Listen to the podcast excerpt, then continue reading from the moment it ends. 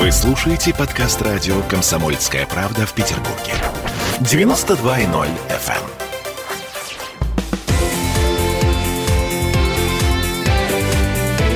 Картина недели.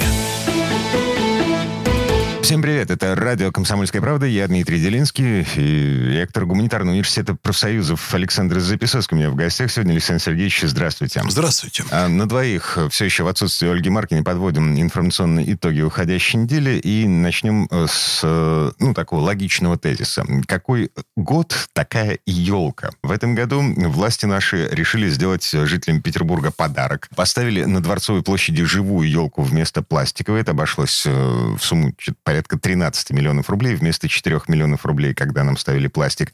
И получилось так, что над этой елкой ржет весь город, потому что по дороге из леса она как-то пообтрепалась. И когда ее поставили на Дворцовой, она выглядела, ну, вот как весь 2020 год. В общем, комитету по культуре для того, чтобы исправить положение, пришлось пообещать, что елка распушится. В результате на этой неделе к ней вот в буквальном смысле слов присобачивали дополнительные ветки. Слушайте, прекратите вы, журналисты, смеяться над нашими этими символами. Но вы еще расскажите, из чего состоит борода Деда Мороза, поговорите о женской косметике, как выглядят женщины, если ее на себя не наложат, и что-нибудь там не нарисуют, у них там и глаз не будет, и губ не будет, и что-нибудь еще. Но не надо так относиться к жизни. Давайте готовиться все-таки к красивому, светлому празднику. А, на этой неделе еще один термин появился. Великая новогодняя депрессия, извините. В связи с тем, какой кипиш подняли рестораторы наши. Но, смотрите, на самом деле, действительно, это самая громкая тема этой недели в Петербурге – великое ресторанное сопротивление. Если кто-то все пропустил, я напомню, группа владельцев питейных заведений объявила о том, что отказывается соблюдать распоряжение Смольного, их заведения будут работать в новогодние каникулы. Вот это заявление услышали даже в Кремле. Конечно, создание каких-то движений сопротивления, это получается сопротивление не региональным властям, а сопротивление людям, жизнь которых они собираются подвергнуть опасности. Мы видим с вами, что, к сожалению, в эпидемиологическом плане сейчас Питер находится у красной черты. Там очень напряженная ситуация, и власти региона делают все возможное, чтобы справиться с этой огромной волной эпидемии. И на этом фоне, конечно, какие-то там ресторанные протесты, но это просто неуважение к людям. Вместе с тем, конечно, есть и вопрос бедственного положения бизнеса. Конечно, диалог надо выстраивать, и надо как-то совместно искать какие-то пути выхода. Вот любопытный вопрос, Александр Сергеевич. А почему, если даже в Кремле говорят, что Петербург находится у красной черты прямо сейчас, вот эти ресторанные ограничения, ограничения для театров, для музеев, все это вводится не сейчас, а только через две недели, под Новый год. Э, ну, Новый год, надо сказать, что это вот во временном смысле, безусловно, красная зона. И я бы посмотрел бы на это глазами социолога и сказал бы, вещи неприятные для какой-то части аудитории, к сожалению, далеко не всем это понравится, но я скажу. На мой взгляд, в этой ситуации Новый год в барах празднует только самая низшая в общекультурном плане часть общества, так называемый отстой. Человек серьезный, человек солидный, человек социально ответственный этого делать не будет. Это совершенно очевидно. Кто пойдет на Новый год в бар? Пойдет человек перекати поле, у кого здесь нет семьи, нет родителей, нет любимого человека. Кто будет в новогоднюю ночь в баре соблюдать социальную дистанцию с незнакомыми людьми? Да никто. Только обниматься, целоваться, радоваться, там, прыгать вместе.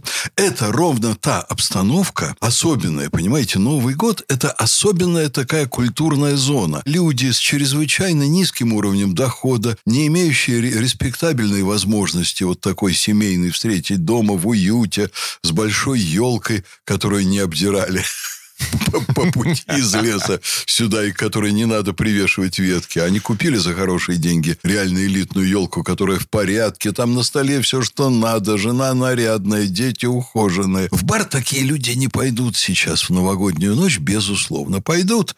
Даже ум, умственно развитый студент не пойдет хорошего вуза в бар. Кто пойдет? А вот люди, у которых нет иной возможности как-то отметить праздник. А, чудесно. В этих условиях, я напомню, на всякий случай, Смольный закрыл вообще все праздничные мероприятия. То есть э, человеку просто тупо негде будет отметить Новый год. На Дворцовой ничего не будет, метро будет закрыто, общественный транспорт наземный тоже не ходит. Садись дома, отвори картошки, колбаса, хлеб, тот напиток, который ты любишь, посиди у телевизора. Если ты одинок, подумай о том, как на следующий год встретить э, вот новогодний праздник вместе с близким человеком. Это А. лучшее, что можно сделать. А еще один вариант – просто выйти во двор. Ну, просто Ну. потому что после полуночи все равно там будет вакханалия с фейерверками. От этого никуда не деться. Не выходить. Не выходить. Смотрите в окно. Ладно, а, смотрите, э, Москва не вводит никаких ограничений на новогоднюю ночь. Там э, даже метро будет работать. Петербург закрывается. Я тут пару дней назад с большим интересом смотрел на Собянина, который рассказывал, что происходит в Москве. У Собянина замечательное настроение. У него в Москве очень сильно поставлена работа здравоохранения и не только.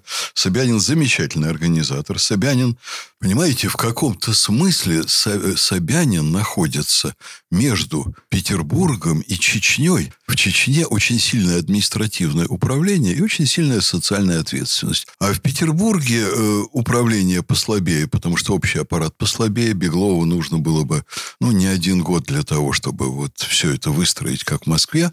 Э, у Собянина значительно мощнее социальные ресурсы. У него очень опытная команда работает, очень сильная. И они, конечно, добились реальных успехов, при том, что в Москве была самая худшая ситуация в борьбе с коронавирусом. У них пошла вакцинация. Они понимают, что спад эпидемии не за горами. И он смотрит на все эти вещи с существенным оптимизмом. Я думаю, что значит, они в Москве принимают те меры, которые соответствуют их ситуации. У нас все значительно хуже. И Беглов принимает те меры, которые соответствуют нашей ситуации. Хотя, на мой взгляд, можно было бы и пожестче. Э, Еще жестче. Конечно. Ам, то есть полный локдаун, ам, которым, кстати, Беглов э, на этой неделе, собственно, грозил народу, э, что, типа, если вы будете по-прежнему э, нарушать все эти карантинные санитарные меры, то мы закроем город к чертовой матери. Слушайте, э, вот Александр Коновалов, тот самый человек, который, собственно, инициировал карту сопротивления, ресторанного сопротивления в Петербурге, на этой неделе он заявил следующее. После того, как разгорелся скандал, значит, там Следственный комитет, спецназ Росгвардии, ворвавшийся в один из баров на Рубинштейна, э, вот это все. Так вот, цитата. «Мы не собирались раскачивать лодку и устраивать какие-то вещи типа митингов или еще чего-то. Мы хотели работать. Мы никоим образом не отрицаем вирус, не говорим, что хотим зарабатывать, когда койки переполнены, красная зона на подходе и так далее.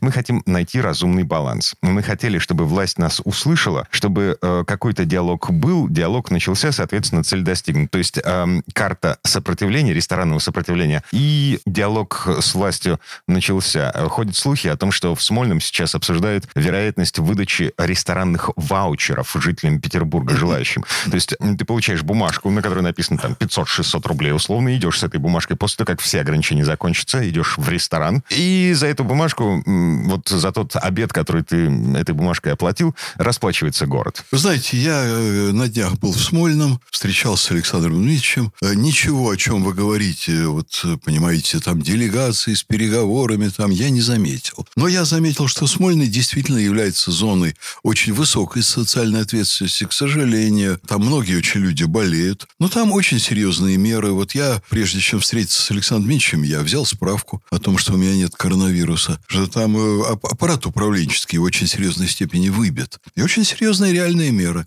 Вот если бы мы своевременно принимали такие меры по всему городу, мы бы сейчас смотрели бы на происходящее намного оптимистичнее, вот примерно так, как Собянин. Что касается вот этой карты сопротивления и так далее, я плохо к этому отношусь. Я считаю, что это дно бизнеса. Они, конечно, подают вопли отчаяния и так далее. Ах, мы разоримся, ах, мы то, ах, мы это. Но надо предлагать конструктивные меры и тоже их предлагать своевременно. А что, не знали, что будет Новый год? А что, не знали, что власти примут вот такие меры? А что, не видели, что происходит во Франции, в Германии и так далее? А попустительство со стороны власти вот ко всем вот таким хотелкам бизнеса приводит к тому, что сейчас происходит в Соединенных Штатах.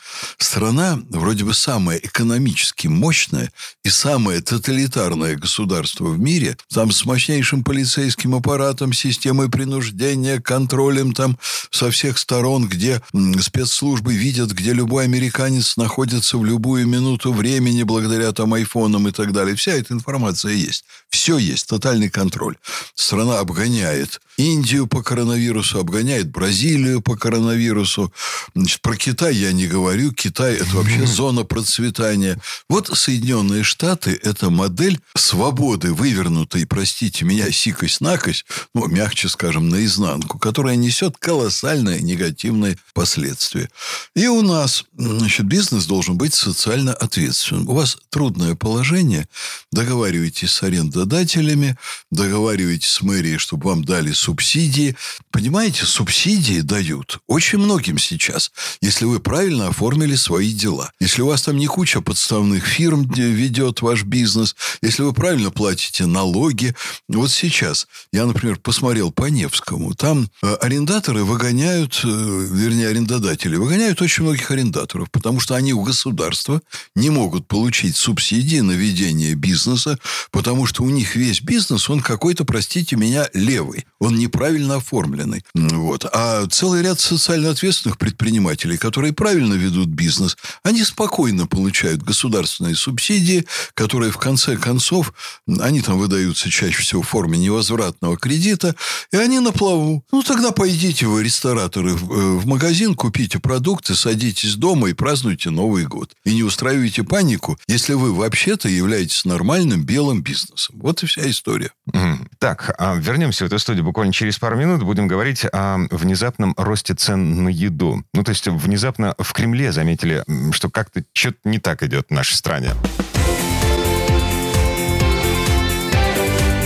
Картина недели.